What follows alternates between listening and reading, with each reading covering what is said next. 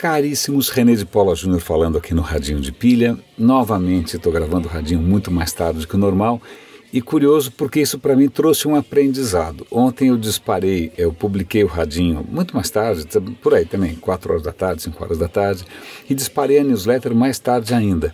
E o que, que eu descobri? A newsletter costuma ter, ela tem lá os números mais ou menos, são sempre os mesmos, né? 10 pessoas clicam, é modesto. Mas dessa vez acho que uma pessoa clicou. De duas, uma, ou o horário realmente faz diferença, os temas eram um desastre, né? mas é, é, muito provável que exista um padrão. Né? Provavelmente o tempo em que, que, que vocês têm para ouvir o radinho pode ser de manhã cedo. Né? O tempo que vocês têm para eventualmente checar newsletters pode ser de manhã cedo e não mais no final do dia. Então, não sei se foi só uma, um ponto fora da curva, né, mas até que foi um aprendizado interessante e hoje eu estou correndo o mesmíssimo risco, né, o mesmíssimo risco.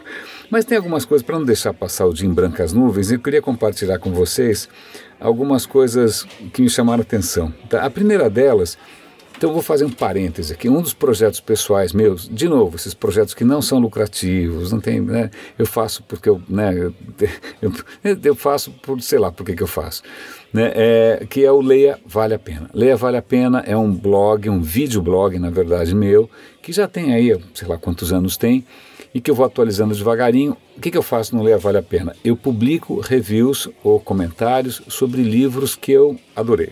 Simples assim. Então, deem uma olhada lá, é um projeto bacana, não, não, não comercial. E um dos primeiros livros que eu comentei lá, o, o vídeo deve até estar tá meio antiguinho, a qualidade deve ser meio duvidosa, mas é um livro que para mim foi fundamental. Né? Eu, livro, eu lembro que, que uma vez eu, eu saí de casa, uma, um episódio era Vida Pessoal, eu levei um livro só e era esse livro.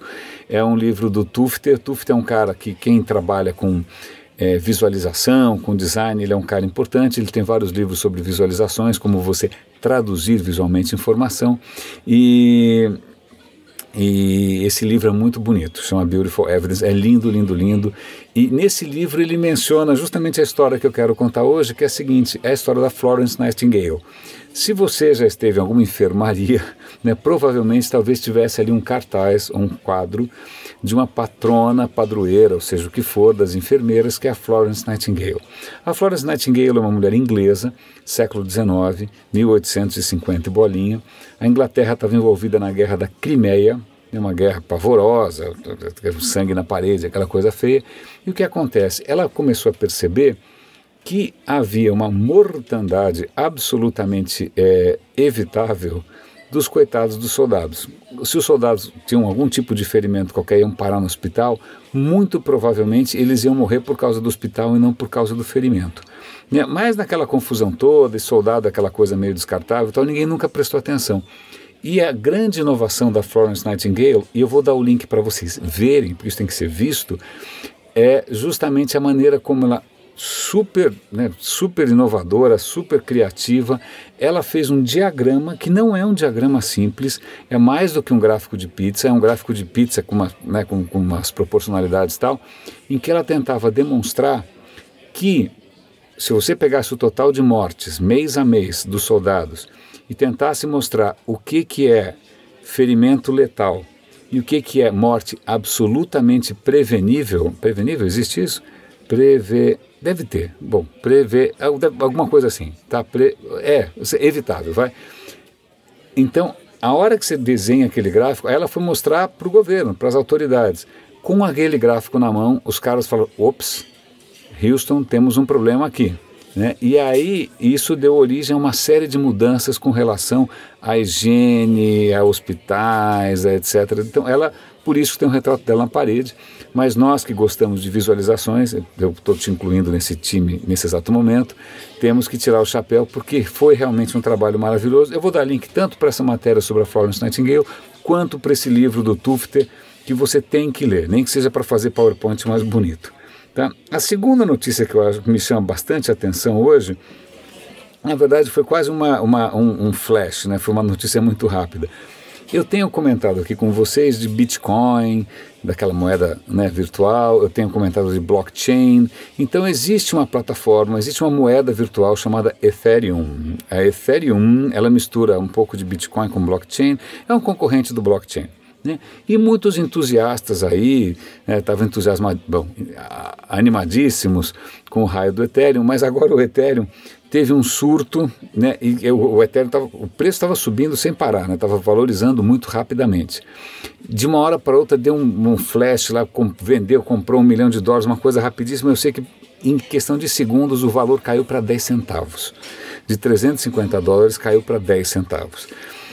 Com, assim, assim que a coisa normalizou, né, os caras ainda estão tentando entender que diabo que aconteceu é, a coisa voltou a subir e está mais de 300 de novo. Só que imagina quanta gente não infartou, né? porque de repente você investiu nisso porque parecia algo promissor, disruptivo, etc. e tal, de uma hora para outra vale 10 centavos.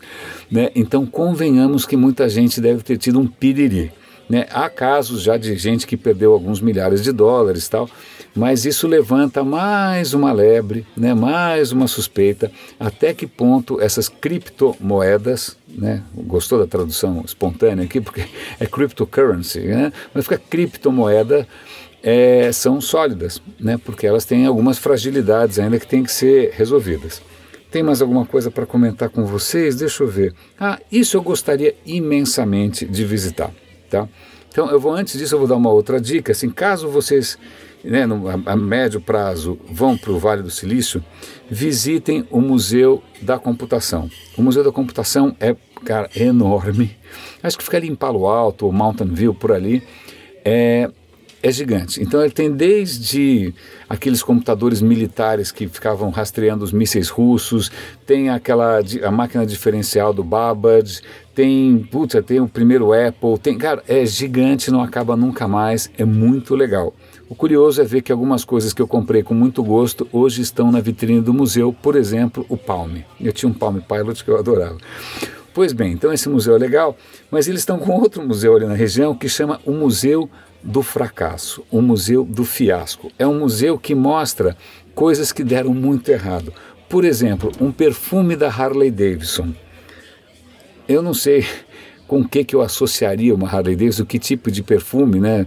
ainda mais com aquele barulho meio escatológico que ela faz, eu não sei que tipo de perfume que é esse, mas visivelmente foi um fiasco. Né? Ou como uma lasanha de carne da Colgate, imagina, Colgate fazendo né, pasta de dente, né, o escudo invisível, de uma hora para outra faz lasanha, e tem, sabe o que também? O Google Glass. Né? Então esse deve ser um museu extremamente interessante, porque a gente tende a esquecer. Eles estão citando outros casos. O Newton da Apple foi um dos primeiros devices, tipo Palm, tipo smartphone. Não, não era smartphone porque não tinha telefone, mas era praticamente um, um precursor, precursor, precursor de um iPad da vida. Né? Ou, ou alguns devices da Nokia. Putz, uma Coca-Cola de café. Eu estou vendo aqui a lista, a lista é um delírio. Eu adoraria ir ver. Eu adoraria ir ver, porque a gente tende a esquecer quantas ideias que foram, né?